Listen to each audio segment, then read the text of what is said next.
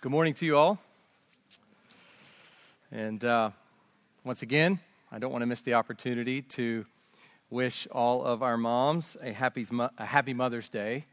It is uh, a blessing to celebrate with our mothers, and what an incredible gift from the Lord each and every one of you is. And let me say this what an incredible gift each of you is to our church you know, all the ways that the mothers of our church here are a blessing to so many kids beyond their own. So we just praise God for you. And what a high calling you have from the Lord. Uh, it's a, a time to thank the Lord, especially for those of us who are husbands, uh, those of us who are sons and daughters, to thank the Lord. There's also uh, an opportunity, and hopefully not a missed opportunity, for mothers to consider what a high calling the Lord has called each and every one of you to. Last week, we looked at Moses' calling, and I just want to quickly draw your attention to what God said to him. What did God tell Moses? When he called him to a particular work, he said to him, I will be with you. And isn't that wonderful that for those of you who are moms, maybe today feeling thoroughly burnt out, uh, feeling thoroughly incapable, uh, feeling like you're, you're failing, you're trying to juggle a hundred things and you're dropping 99 of them, and sometimes you feel as though you're dropping all 100 of them. What a comfort to you in your calling, in your vocation, and make no mistake, motherhood is one of the greatest vocations we have on planet Earth. What a comfort it is to you to hear the words of God when He says, I am with you. I will be with you in this work. He is with you, mother. He is with you in your calling. Like Moses, you may say to the Lord, even this morning, you may say to God, uh, God, who am I? Who am I that I can do this thing? Who am I that I could carry out this great work, this great calling of being a mom? And what's interesting is in the latter part of that passage we looked at last week with Moses, when Moses goes that route and he says, Who am I? God reorients him and reassures him. God takes the focus uh, that Moses has on himself and his own inadequacies, and he points Moses to himself, to the Lord. And so this morning, I pray that in all of your feelings of inadequacy as a mom, in all of the ways that you feel like you're not measuring up and you are failing, I pray that you will look to the Lord, that you will allow God to reorient you and to reassure you that He is with you. He's with you this morning, He'll be with you all year, and again next Mother's Day and beyond. The Lord is with you. Today we return to the burning bush scene in Exodus chapter 3, where God encounters, where, where Moses encounters God. And so, if you will, go and go there with me in your Bibles to Exodus chapter 3. One of those great high point passages in the Bible. All of the Bible is wonderful, all the Bible is precious. But there are those unique passages. You know, we came to Romans 8, for example we saw the Sermon on the Mount, the whole thing, the Lord's Prayer, and others that just really stand out. Uh, and Exodus chapter 3 really does have to be among those passages. So significant, so outstanding uh, when we come to the scope of revelation, what God has given us in His written word. Exodus chapter 3. So, the big idea from last week was the deliverer calls a deliverer. God reveals himself to Moses in a flame of fire. The bush is burning, but is not being consumed. So, this burning bush scene, God declares his holiness. He tells Moses that he is the God of Abraham, Isaac, and Jacob. And then he explains to him that he has seen the suffering of his people. God reveals to Moses what we already knew at the end of chapter 2, and that is that God has heard, God has seen, God remembers, and God knows. He sees what his people in Egypt are going through, what the Israelites are suffering, the oppression that the Israelites are facing in Egypt. God sees. So, what will this God do? What will he do? He tells Moses he will deliver by sending a deliverer. That's how God will do it. He's going to deliver his people. I have come down to deliver them. And how? By sending a deliverer. And so we read of his call to Moses in verse 10 Come, I will send you to Pharaoh that you may bring my people, the children of Israel, out of Egypt. I will deliver. And then he grabs Moses and he says, Come, I'm going to send you. So God will rescue, but he will use a human agent to do it.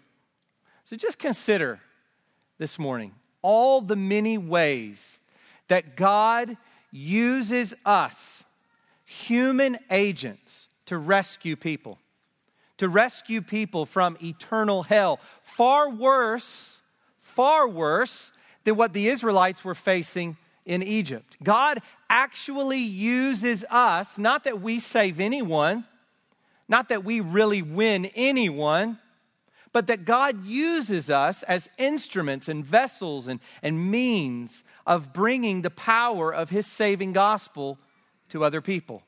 And once again, we consider the role of a mother and the great task that a mother has being used by God as an instrument of bringing God's saving gospel to the next generation. So let me just ask you, mom, you might be making lots of sandwiches, you might be busy getting your kids to soccer or whatever else. You might be doing a lot of things, but is the primary thing happening in your home? Are you bringing the saving gospel of Jesus Christ to your children? Are you being used as an instrument of deliverance in the lives of these precious little souls? How amazing and unfathomable it is to consider that God uses us to carry out his great purposes. Today we come to verses 13 to 15, a, a short passage. It, it is a short passage situated within the burning bush scene.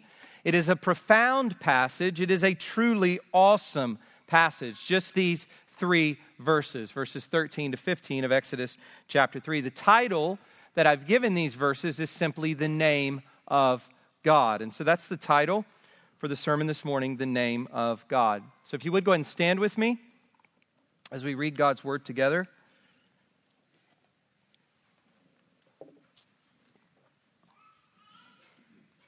I'm going to begin in verse 1 just so we can have the whole burning bush scene up to this point. But our focus, as I said, will be on verses 13 to 15. This is God's holy word. Now, Moses was keeping the flock of his father in law, Jethro, the priest of Midian. And he led his flock to the west side of the wilderness and came to Horeb, the mountain of God. And the angel of the Lord appeared to him in a flame of fire out of the midst of a bush. He looked, and behold, the bush was burning, yet it was not consumed. And Moses said, I will turn aside to see this great sight, why the bush is not burned. When the Lord saw that he turned aside to see, God called to him out of the bush, Moses, Moses. And he said, Here I am. Then he said, Do not come near.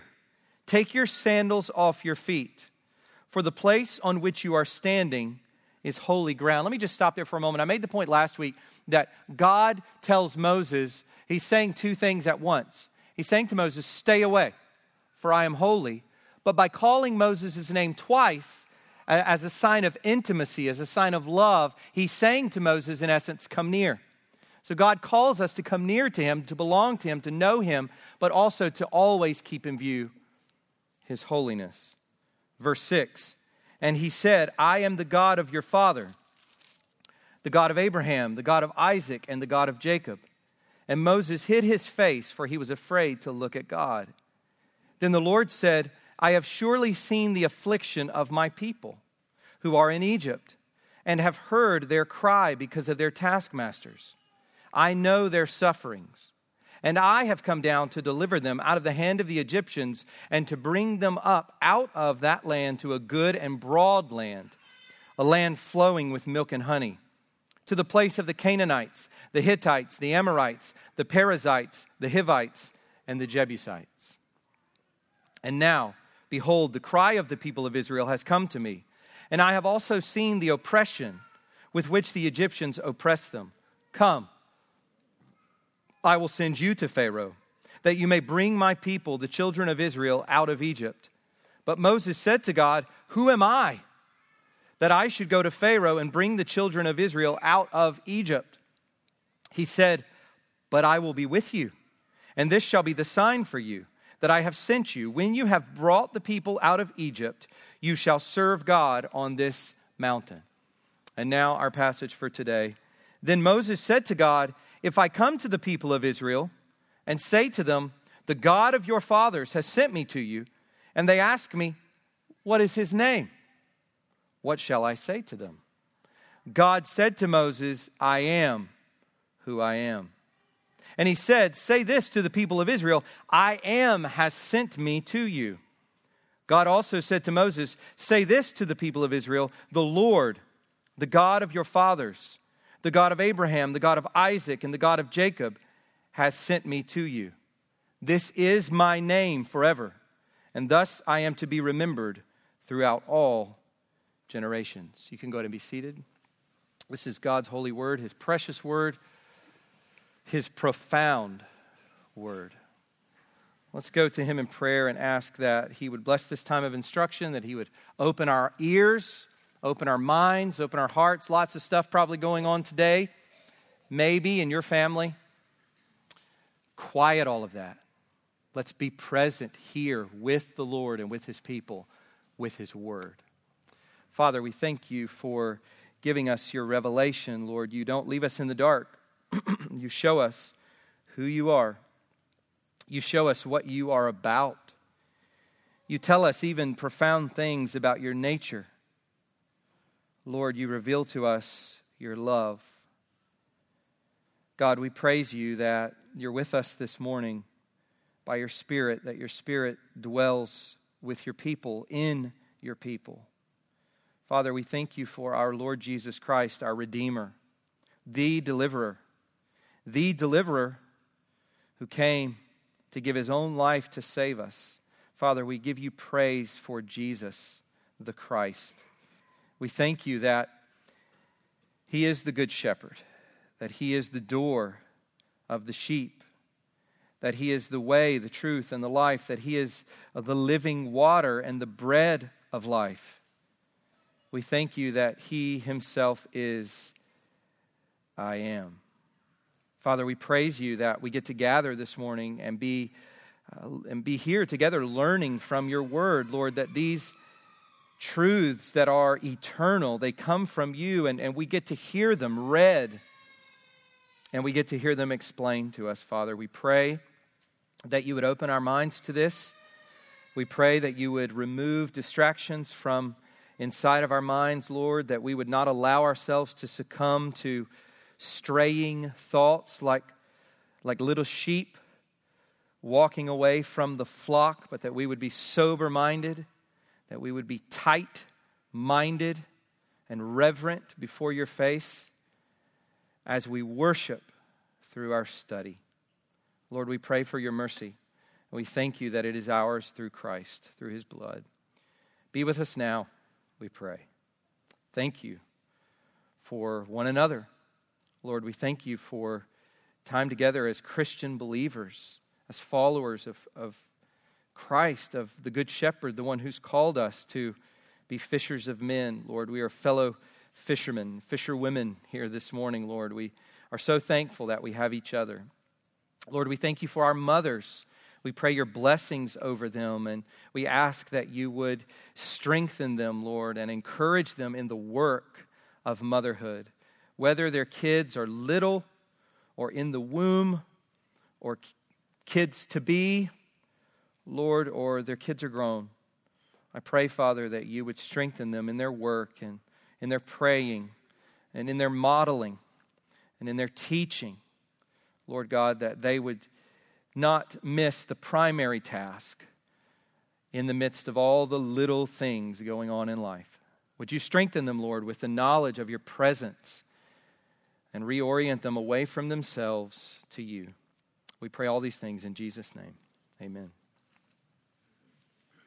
So, as we've discussed before, names in the ancient world were far more meaningful than we tend to consider them today. I mean, the way we name kids today is very different, you know, than it was back in the ancient world. We, we are very interested in the sound of the name or people we know uh, who have that name. And oftentimes, as I was talking with someone recently, we, we have a name and then we think of someone in high school or whatever uh, who had that name. We're like, eh, never mind. I'm not naming my kid that. Uh, so we tend to think superficially oftentimes about how we name our kids and what we name our kids, and that's just been the case, I think. Now, not always, not always the case, but it's been the case, uh, I think, in, in the modern world very much. Uh, contrasted starkly with the ancient world, the name was something that expressed character and nature. And this revelation of God's name to Moses at the burning bush emphasizes three things about the Lord. God is not just saying, This is what you guys are to call me. God is saying, This is who I am. This is my very nature. This is my very character. This is who I am as your God, as the one true God, as the living God. So, three things this morning revealed to us in this disclosure of God's name. First, we have self existence. Second, we have presence. And third, we have permanence. His self existence, his presence, and his permanence. This really is, uh, uh, presents to us a depth of riches. So we could talk about, and in fact, people have written about and discussed this passage for a very long time. So there are so many facets of, of glorious truth and riches here in this passage, but I think we can hone in on these three things that we learn here about the Lord, about our God, about the one we've gathered to worship this morning, about the one we have a relationship with individually in our secret prayer room as we read in the Sermon on the Mount, the one we know and call Abba. Who is he? Who is this God? We learn quite a bit this morning about him. So, first, let's look at his self existence. His self existence. The passage begins with a question from Moses. Look at verse 13. Then Moses said to God, If I come to the people of Israel and say to them, The God of your fathers has sent me to you, and they ask me, what is his name? What shall I say to them? I think there are two things going on here with Moses' response. Uh, this is Moses' response to God's call. This is Moses' response to God's response. Uh, God calls Moses, and Moses responds to him, Who am I that I should do this? And God responds to him and says, I will be with you. And he says, I'll, I'll give you a sign in the future. You'll come back to this mountain and you will worship. That was God's response to Moses. So here is Moses' response to God's response. And I think there are two things going on here. First, Moses doesn't really want to do this. Moses does not like this idea when he heard, Come, I will send you, he didn't get all giddy inside. Like Isaiah in chapter 6, wanting to be sent by God, the image of that, that zeal and that excitement and enthusiasm to go and to do. This is the opposite. Moses, that was, that was crushing to Moses. Uh, that did not produce in him a sense of excitement and wonder, it produced in him a sense of terror and trepidation. Moses does not want to do this. He wants to live out the rest of his days tending his father in law's sheep out in the middle of the wilderness. He wants to continue his quiet, peaceful life there in Midian. And so, what Moses is doing is bringing forward soft objections. These are soft objections in the form of questions. And we all understand that uh, little ways of poking a hole in the idea. Well, what about this? Just poking a little hole in the, the whole plan. Verse 12 Who am I that I should go? That's his first question, his little poke, his little hole in this whole plan. Who am I that I should go? And then we get this question about the name. And this series of soft objections culminates in chapter 4 with very hard objections. So, verse 10 But Moses said to the Lord, Oh, my Lord, I am not eloquent either in the past or since you have spoken to your servant, but I am slow of speech and of tongue. And then God tells him, I made man's mouth. Who made man's mouth, Moses? And God responds to him. But then we still get more objection in verse 13. But he said, and this is just flat out right here, but he said, Oh, my Lord, please send someone else. Just, just, just says, I, I really don't want to do this. This is not for me. He's run out of objections, so he just asked God, Can I not do this? And of course, God is angered with Moses. God sends Aaron to go with him.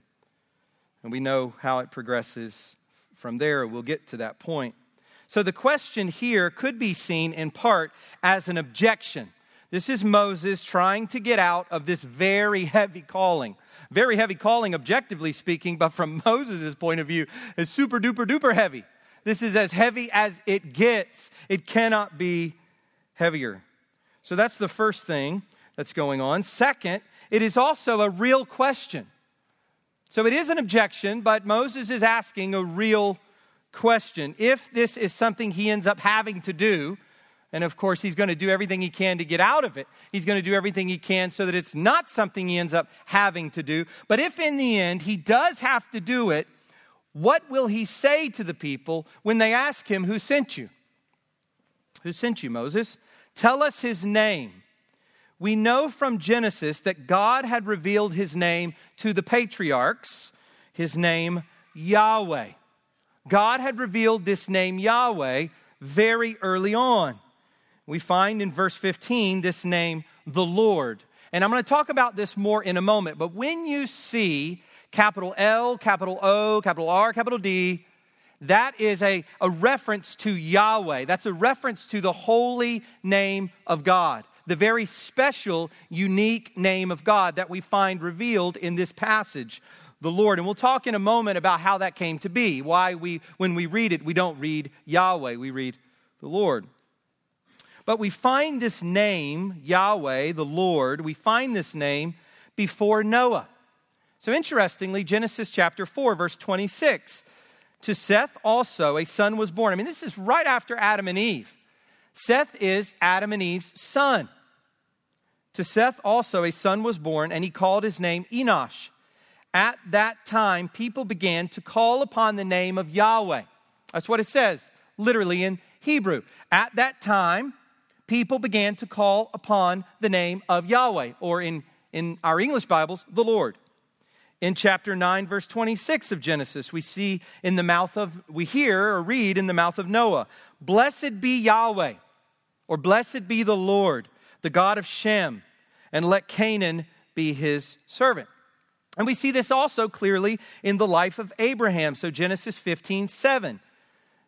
This is what God said to Abraham I am Yahweh, I am the Lord who brought you out from Ur of the Chaldeans to give you this land to possess. So we see this name going back very early on, prior to the time of Moses. God had revealed himself in this way very early on. We see it even in Seth's son.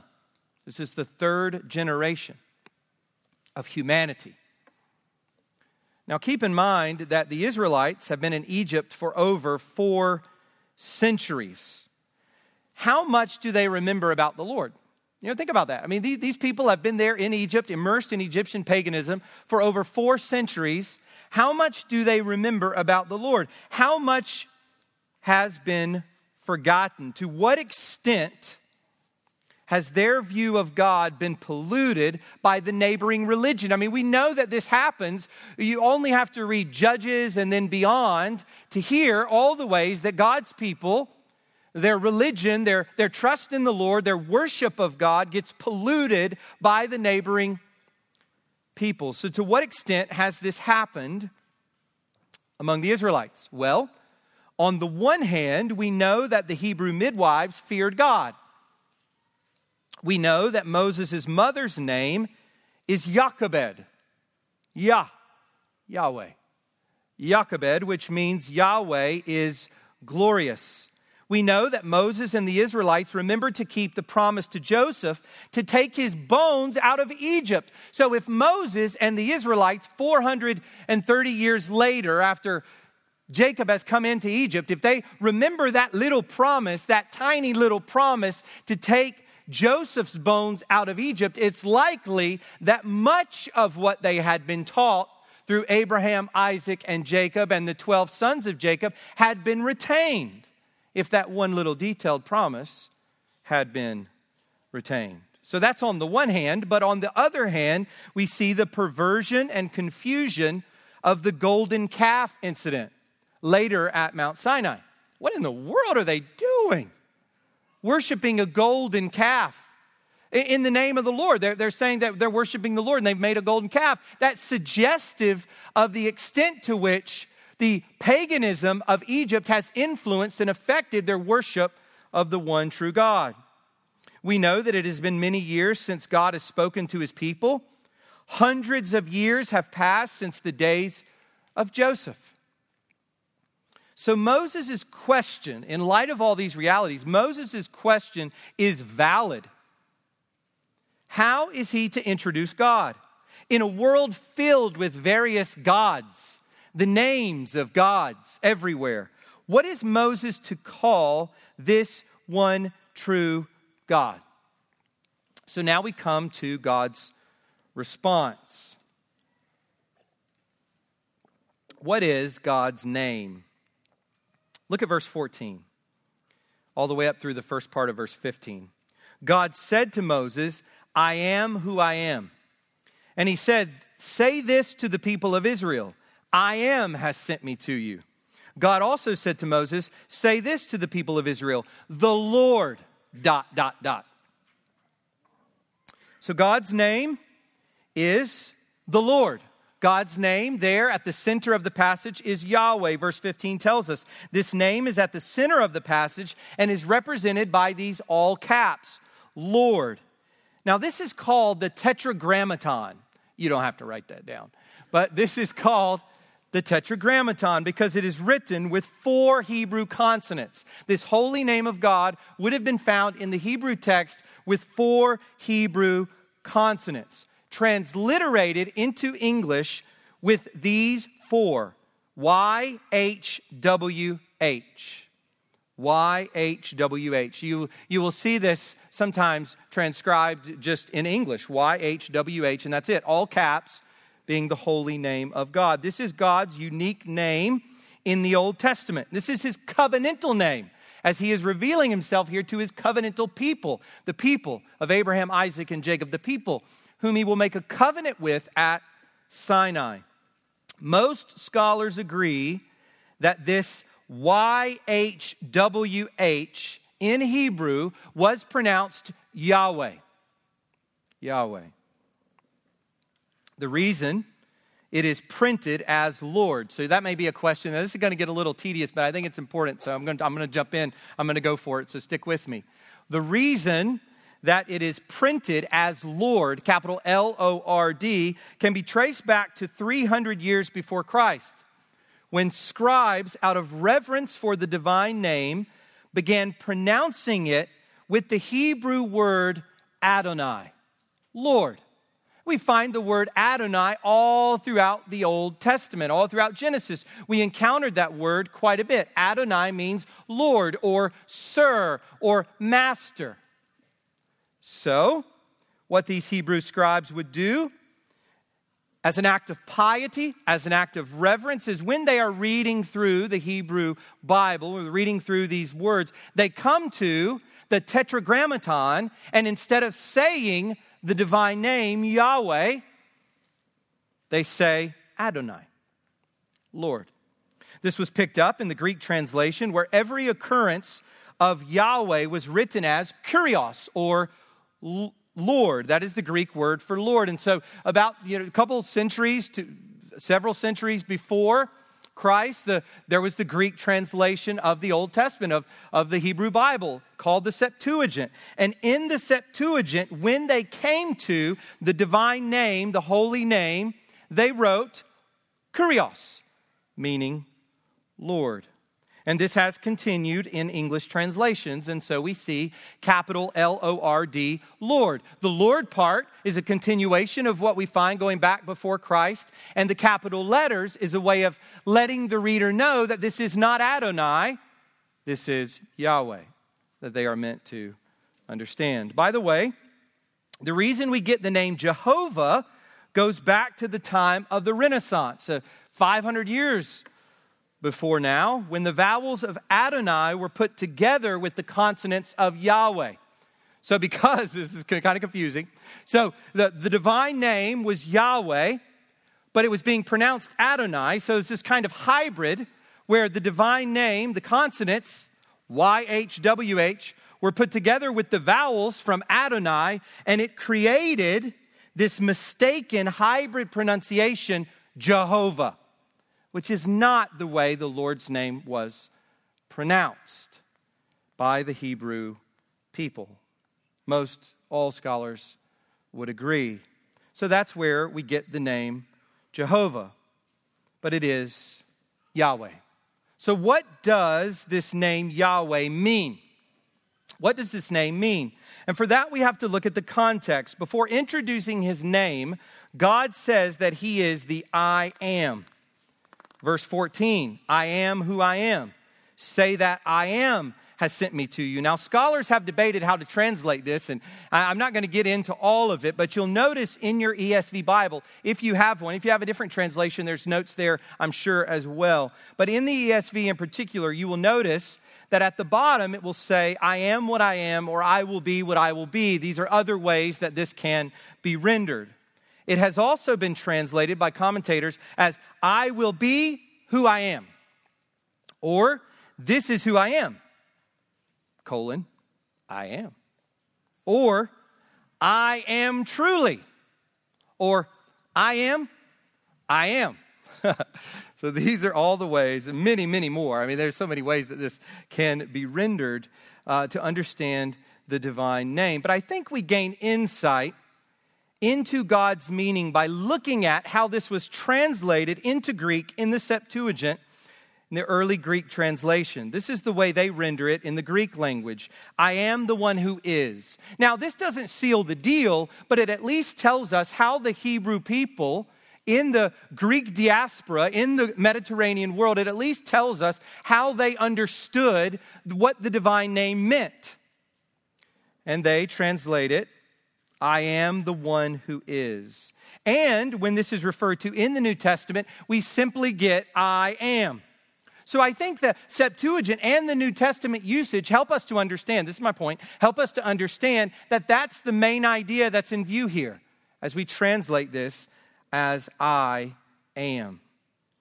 In other words, God declares himself to be the living God the God who truly exists, in contrast to all the pagan deities of the name. Isn't this fascinating? God could have said, Oh, I'm this, and just some name. Some name. Or, as he had done frequently in Genesis, he called himself the God who hears, or the God Almighty. El, and then fill in the blank. El Shaddai, for example, God Almighty. He could just have said his name as just any other ancient name for a deity. But God declares himself to utterly transcend all of that. He declares himself to be, in contrast to all pagan deities which are dead, which are nothing. The God who is contingent on no one, he is self existent, he receives nothing. His being and existence are one and the same. Just baffles our minds. Every other being has its existence from without. Beings created, given existence from without. Being and existence not one and the same. But God has his being, who he is, what he is, as being the same as his very existence. He is. He is the God who is. This is utterly profound in the context of the ancient world. You find nothing like this in the ancient world. It, it totally, as I said before, transcends all the ways ancient peoples thought about their deities. It is unique. And it tells us that God needs nothing from us. God doesn't need you. God doesn't need me. God needs nothing. You know, sometimes I hear people talk about God as though uh, God was just so in need of our love. It's ridiculous. That God's so in need of our love that he, he did, He sent His Son so that we would love Him and He would be complete and He would be fulfilled and God would be whole. What? God doesn't need our love. God needs nothing from us. He is self existent and entirely self sufficient. Father, Son, and Spirit eternally, forever as one, in perfect harmony, in need of nothing. God is love, doesn't need our love.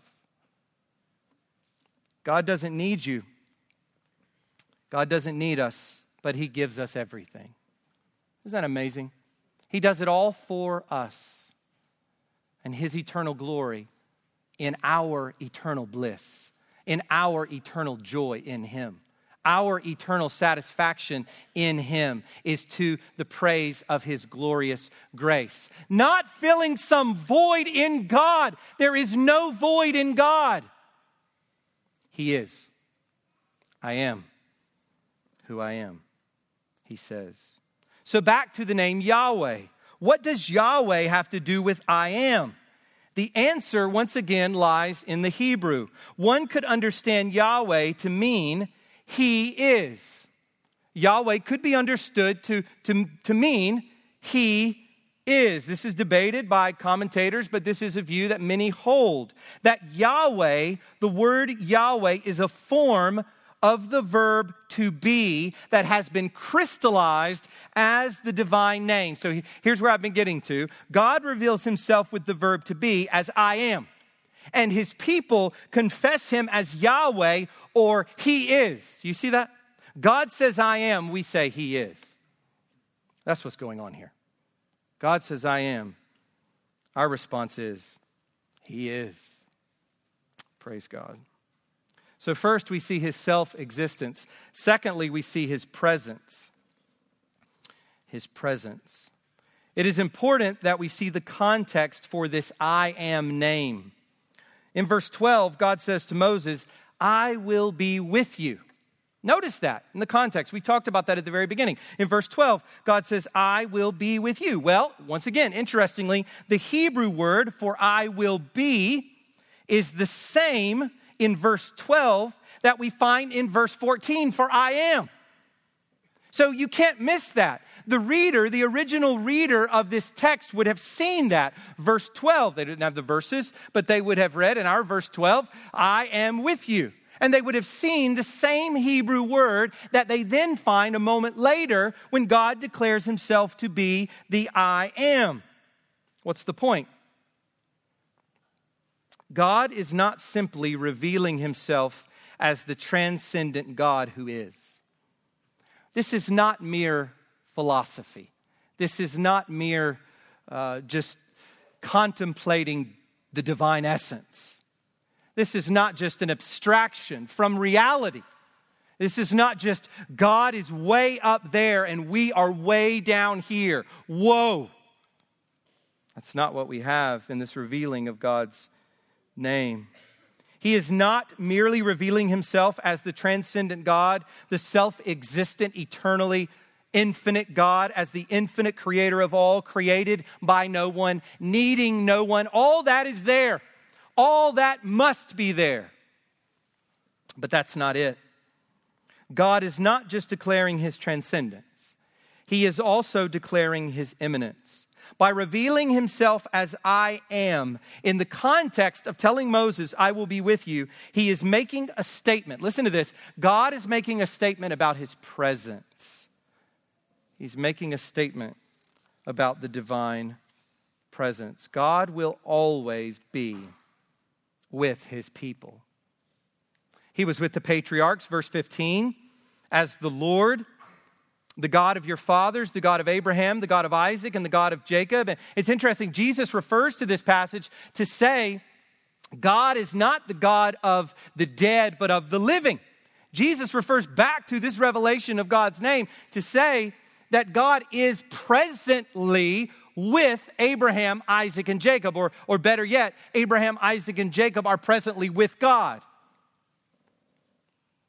He was with the patriarchs, he still is. He has been with the sons of Israel through the entirety of their Egyptian slavery, and he will be with them now as he brings them out of Egypt and into the promised land. So, question What is the most obvious display of God's presence with his people? The most obvious display that God has given us of his presence with his people? Well, obviously, it is the incarnation of the Son of God. The second person of the Trinity. God Himself became man, and the Word was God, and the Word was with God, and the Word became flesh and dwelt among us, and we have seen His glory. Glory as of the only begotten of the Father, full of grace and truth, the incarnation of the Son of God. When has God shown himself to be most present with his people in the person of his Son. God became man and dwelt among us as Jesus Christ our Lord. And this is why Jesus refers to himself as the I am. We read that a moment ago. Jesus says, Before Abraham was, I am. Now, this is interesting, the response they pick up stones to stone him. Why? Was Jesus just saying, I'm pre existent? Maybe some sort of angel or some sort of pre existent soul? These are ideas that maybe could have been grabbed somewhere out there, you know? That's not what they recognize Jesus to be saying. When Jesus says, Before Abraham was, I am, immediately in the minds of these religious leaders, these Pharisees, would have been the scene at the burning bush. Jesus was declaring himself to be God, one with the Father. He is the I am. And that's the reason they pick up stones to stone him. John 8 58, truly, truly, I say to you, before Abraham was, I am. And you know, it's, uh, it's really interesting when you go to the Gospel of John because this is, this is part of John's theology.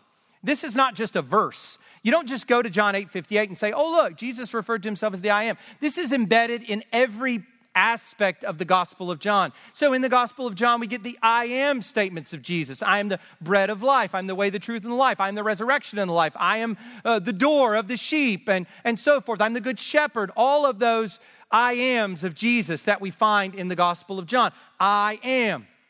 And then, of course, there's that amazing scene where Jesus is being arrested and they say, We're looking for Jesus of Nazareth, and he says, I am.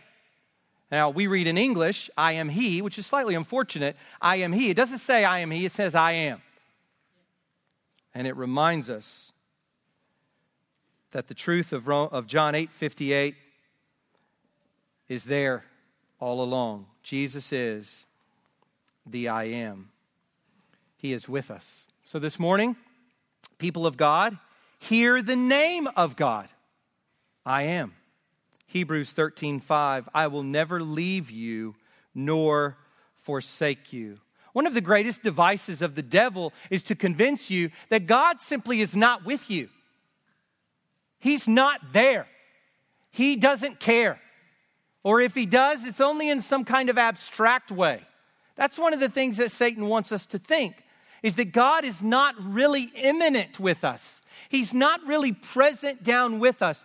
The incarnation of Christ, the truth of Christmas, proves that that is an utter lie. the indwelling of the Holy Spirit in the people of God proves that that is an utter lie. The I am is with us. We have his presence. And thirdly, as we finish up this morning, we see God revealing his permanence. Look at verse 15. God also said to Moses, Say this to the people of Israel The Lord, or Yahweh, the God of your fathers, the God of Abraham, the God of Isaac, and the God of Jacob, has sent me to you. This is my name forever, and thus I am to be remembered throughout all generations. As we think about this name, I am, and all that it means, we cannot miss the fact that God is declaring himself to be unchanging. He's self existent. We marvel. He's transcendent, utterly unique when placed alongside of, if you can even say that, all the deities that the world has produced. He is self existent.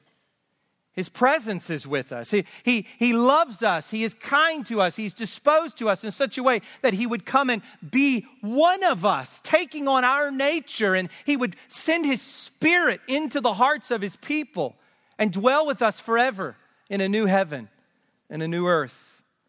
But we also need to be reminded of this facet. If we turn the diamond, we need to be reminded of this facet, and that is of His unchanging nature.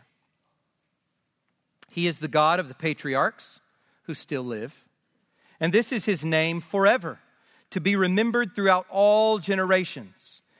This is who God is. This highlights the point made in Revelation 1 8, where the I am God, Yahweh, says this I am the Alpha and the Omega, says the Lord God, who is and who was and who is to come, the Almighty. That is God. He does not change. He is the same then as he is now. This God, our God, does not change like shifting shadows, as James chapter 1 verse 17 says, or Malachi 3 6, for I, the Lord, do not change. Period. Or Hebrews 13 8, he is the same yesterday, today, and forever. And that is referring specifically to the Son of God, to Christ. God does not change. You know, I remember when we lived in Edinburgh, the Church of Scotland was convening, discussing all of the LGBTQ issues, and it's been a journey over the last decade, but I'm not, I don't remember precisely what the specific issues were at stake. But one of the arguments that so called progressive Christians want to argue, want to make, is uh, that, you know, the Spirit has, uh, has, has given us fresh, fresh revelation, that we, we, we now see better, more clearly uh, regarding the LGBTQ issues. No. God is the same. The God of Leviticus, who said that that is an abomination to the Lord, the God who made them male and female in his own image, the God who said that homosexuals will not inherit the kingdom of God, he says that today. God has not changed his mind. He never changes his mind. He is unchanging. What he said then holds now. It is either our authority or we don't know God as king. We either submit to the word of God as the word of our Lord, or we have no right to call ourselves citizens of the unchanging king. God is the same always. And what this tells us is that this is a God we can count on. This is a God whom we can count on at every turn in life, at every wave of culture, every new idea, every progressive movement or reformation of the culture. We can count on this God. We don't have to always go back to the drawing board. We don't have to always go back uh, to the table and, and refigure this thing out. It is what it is because I am who I am. God says He is, and we can count on Him. We can count on Him in the issues of our day, and we can count on Him in the very tiny problems and concerns and worries of our daily lives. God is permanent. We can read words inspired by him thousands of years ago and know that he has not changed. We can study our Bibles knowing that we don't need a liberal commentator to tell us all the ways we need to understand it now vis a vis then. We can read God's word and try to understand what did it mean then so that we can know what it means now. What is its meaning according to the inspired authors so that now we can appropriate it and apply it to our own lives as God's people in this century.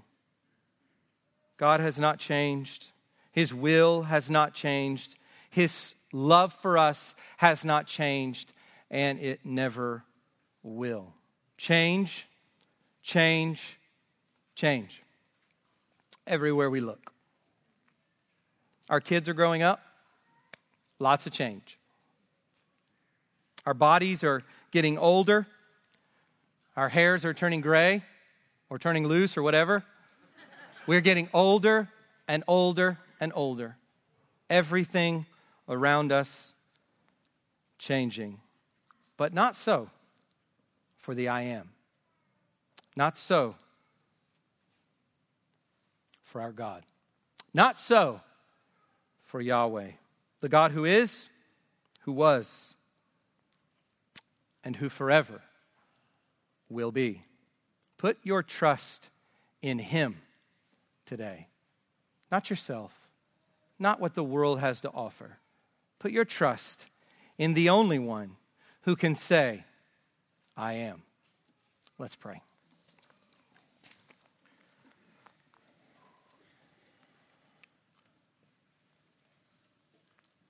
Father, we thank you that we call you Abba. We call you the God and Father of our Lord Jesus Christ. These are expressions of Yahweh. These are ways of understanding what it means that you are the Lord. I am. We thank you, Father, that we can come to you through Christ and we can come boldly. And we ask you, Lord, in this wicked age, in this day of perversion and inversion, this day of mass idolatry, rejection of your word, hatred of God, love of self, worship of pleasure. Lord, in this age, we know that you are with us. You're with our kids. We need not fear. Just as you told Joshua as he was about to go into this land flowing with milk and honey, this promised land, I will be with you. I will never leave you nor forsake you. Be courageous, Joshua. May that be what we hear, Father. May we be courageous and not fall at every turn, caving to the culture, being run over by the godless ideas of this world. Lord, but will we take every thought captive to Christ, the light of the world, the I am, the way the truth, the life, the bread that we must eat, the water we must drink. Father, we pray that you'd be with us now as we celebrate the Lord's Supper. God, that our hearts would be filled with joy, that we get to belong to this God, that we get to know you, Lord. We pray that our hearts would be overflowing with joy in this. Lord, what a, what a gift! What a gift! We pray that we would appreciate it truly and deeply. God, we ask your blessings over us as we leave here today, that the words preached this morning and the words read from the scriptures would uh, be penetrating to hearts and would uh, have a lingering effect as the week goes on. We pray all this In Jesus' name.